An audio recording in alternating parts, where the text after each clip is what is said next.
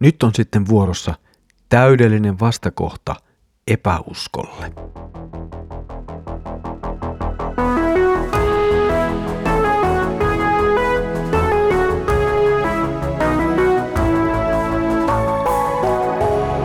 Kirjoitusten pauloissa. Tervetuloa taas mukaan Kirjoitusten pauloissa Raamattu-podcastin pariin. Minä olen Mikko ja katselen teidän kanssanne tänään yhdessä Markuksen evankeliumia. Mukavaa, että olet tullut taas mukaan. Tänään meillä on itse asiassa käsissämme Markuksen evankeliumin ihan viimeinen jakso. Olemme kahlanneet Markuksen evankeliumia läpi nyt yli sadan jakson verran. Ja nyt pääsemme tavallaan siihen johtopäätökseen, jonka Markus laittaa etemme myönteiseksi vastaukseksi kaikkeen siihen, mitä olemme edellä lukeneet ja kuulleet. Luemme nyt Markuksen evankeliumin 16. luvun jakeet 15-20. Hän sanoi heille, menkää kaikkialle maailmaa ja julistakaa evankeliumi kaikille luoduille. Joka sen uskoo ja saa kasteen on pelastuva. Joka ei usko, se tuomitaan kadotukseen. Ja niitä, jotka uskovat, seuraavat nämä tunnusmerkit. Minun nimissäni he ajavat pois pahoja henkiä. He puhuvat vierailla kielillä. He tarttuvat käsin käärmeisiin, ja vaikka he juovat tappavaa myrkkyä, se ei vahingoita heitä. He panevat kätensä sairaiden päälle, ja nämä paranevat. Kun Herra Jeesus oli puhunut heille tämän, hänet otettiin ylös taivaaseen, ja hän istuutui Jumalan oikealle puolelle. Opetuslapset lähtivät matkaan ja saarnasivat kaikkialla. Herra toimi heidän kanssaan ja vahvisti sanan tunnusmerkeillä. Juuri edellä Jeesus on moittinut opetuslasten epäuskoa ja sydämen kovuutta. Nyt on sanoissa ihan toinen sisältö. Nyt nämä yksitoista lähetetään julistamaan evankeliumia kaikkialle maailmaan. Siis epäuskon tilalle tulee evankeliumin julistaminen. Nyt hiljaisuuden aika on lopullisesti ohi. Nyt on aika kuuluttaa kaikille, että Jeesus on ylösnoussut. Ja evankeliumi, jota nämä yksitoista lähetetään julistamaan, kattaa nyt oikeastaan kaiken sen, mitä Jeesus on opettanut. Siis kattaen myös sen lainjulistuksen, kutsun parannukseen tai kääntymykseen sekä luottamaan syntien anteeksiantamukseen Jeesuksessa Kristuksessa. Ja sen lisäksi kaiken sen, mitä Jeesus on ja hän on tehnyt. Evankeliumi on siis tässä hyvin, hyvin laaja käsite ja hyvin, hyvin laaja käsite kaikesta siitä, mitä Jeesus on, mitä hän on tehnyt ja mitä hän on julistanut. Sitten tässä evankeliumin julistukseen liittyy vielä kaksi asiaa, nimittäin usko ja kaste. Markus ei ota tässä kantaa uskon ja kasteen järjestykseen sinänsä. Uskon mainitseminen ensin on luonnollinen tekstin jatkumo evankeliumin julistamisesta. Se, mitä Markus tässä sanoo, on kyllä se, että pelastukseen tarvitaan molemmat, sekä usko että kaste. Ei voi olla varsinaisesti uskovaa, joka ei ole kastettu. Ihmisestä tulee Jeesuksen opetuslapsi sanan varsinaisessa mielessä vasta kun hän on kastettu ja hän uskoo. Usko ja kaste, ne eivät kuitenkaan koskaan toi, ole toisistaan erillään raamatun teksteissä, vaikka meillä nykypäivänä saattaa olla sellainen kummallinen elämä ja käsitys, jossa kaste ja usko jotenkin ovat erillään toisistaan. Ei, raamatun teksteissä, siellä opetuksessa, kaste ja usko kuuluvat aina yhteen. Opetuslasten epäuskon tilalle tarjotaan siis nyt evankeliumia ja sen julistamista. Tämä evankeliumi puolestaan uskottuna johtaa siis pelastukseen. Ja nyt nämä ensin epäuskoiset apostolit kutsutaan ja lähetetään tähän työhön. Ja tässä työssä heitä sitten seuraa erilaiset ihmeet ja merkit. Tuo Markuksen mainintamat ja niitä, jotka uskovat, siis tässä kohtaa tarkoittaa edellä epäuskoisia apostoleita. Siis jos apostolit nyt uskovat, niin heidän julistamansa evankeliumi tullaan vahvistamaan erilaisilla merkeillä ja ihmillä. Myöhin tähän joukkoon ää, tulee tietenkin muitakin, siis niitä, jotka uskossa liitetään Kristukseen, ja he tulevat sillä tavalla uudeksi opetuslasten joukoksi, mutta heille ei itse asiassa anneta tätä samaa lupausta näistä ihmeistä ja merkeistä tai tunnusmerkeistä tai millä näitä halutaankin sitten kutsua. Jumala tekee oman tahtonsa mukaan ihmeitä ja antaa merkkejä siellä ja missä niitä tarvitaan, mutta mitään lupausta siitä, että aina ja kaikkialla, missä uskovat, missä kristityt julistavat evankeliumia, niin aina ja kaikkialla tapahtuisi tällaisia merkkejä ja ihmeitä. Sellaista lupausta raamattu ei meille anna.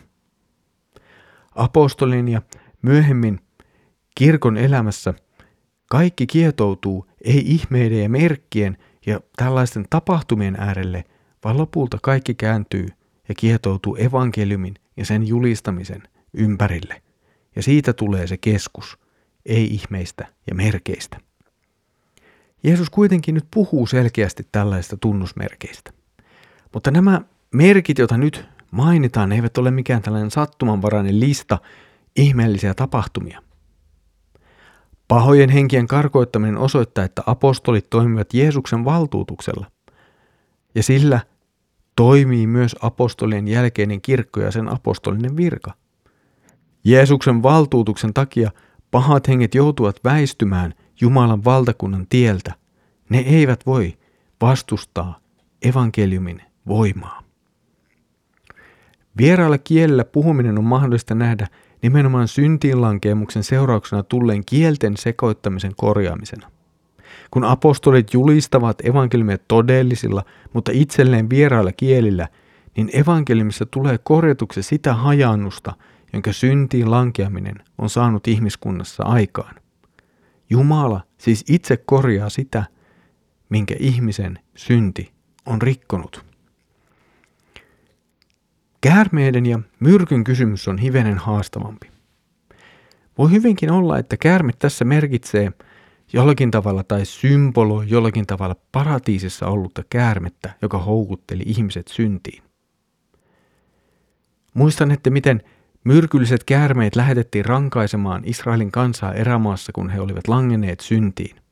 Ja tuolloin Israelin kansa pelasti katsominen kohotettuun käärmeeseen – joka puolestaan on esikuva Kristuksen rististä, jossa on pelastus synnistä ja synnin tuomasta rangaistuksesta. Näin usko toi pelastuksen Israelin kansalle erämaassa, niin kuin se nyt tuo jokaiselle, joka uskoo ristiinnauluttuun ja ylösnouseeseen Jeesukseen. Eli siis itse asiassa käärmeiden kohdalla saattaakin olla kysymys pahasta ja synnistä, jolla ei enää ole valtaa apostoleihin, eikä näin myöskään uskoviin. Näin on myös juotavan tappavan myrkyn kohdalla. Se on paholaisen teko, jolla ei ole enää valtaa uskoviin. Saatanan voima, siis myrkky, ihmisille on kuolema heidän synteihinsä. Mutta nyt niille, jotka uskovat, ei tällä myrkyllä ole enää vaikutusta. He eivät enää kuole.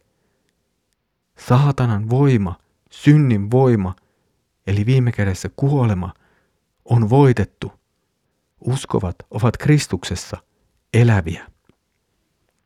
Viimeinen merkki on sairaiden paraneminen laittamalla käsi heidän päälleen.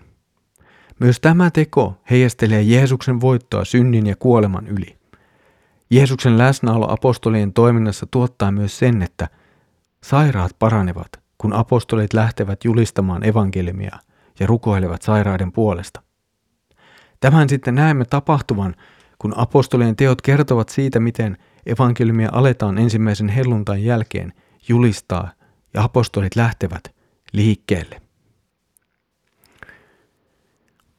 Markuksen evankeliumi päättyy sitten varsinaisesti kahteen asiaan. Se kertoo, mikä on Jeesuksen asema nyt, ja se kertoo, mikä oli apostolien lopullinen vastaus Jeesukseen, hänen opetukseensa, tekoihinsa, kuolemaansa ja ylösnousemukseensa. Jeesus nousee takaisin taivaaseen, josta hän kerran oli tullut maan päälle.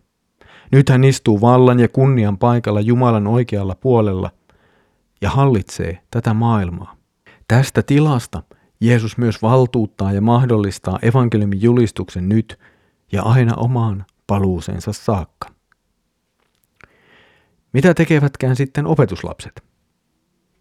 He uskovat. He ottavat vastaan Jeesuksen sanat ja he lähtevät liikkeelle julistamaan evankeliumia. Tämä on lopullinen opetuslasten vastaus. He kulkevat orastavasta uskosta epätoivon ja epäuskon kautta jälleen uskoon, joka laittaa heidät liikkeelle.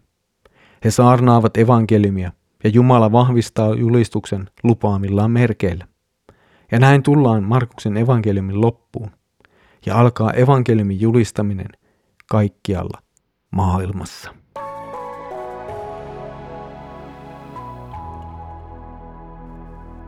Markuksen evankeliumi jättää viimeiseksi sanaksi uskon ja evankeliumin. Opetuslapset lähtevät julistamaan evankeliumia, vaikka vain jokin aika ennen he eivät edes uskoneet Jeesuksen ylösnouseen. Nyt kysymys sitten oikeastaan siirtyy sinulle. Olet kuullut sen kertomuksen, jolla Markus esittelee Jeesuksen, hänen tekonsa, julistuksensa, kuolemansa ja ylösnousemuksensa. Hän on myös laittanut eteen tavallaan kaksi vastausta näihin tapahtumiin. Ne ovat epäusko ja usko.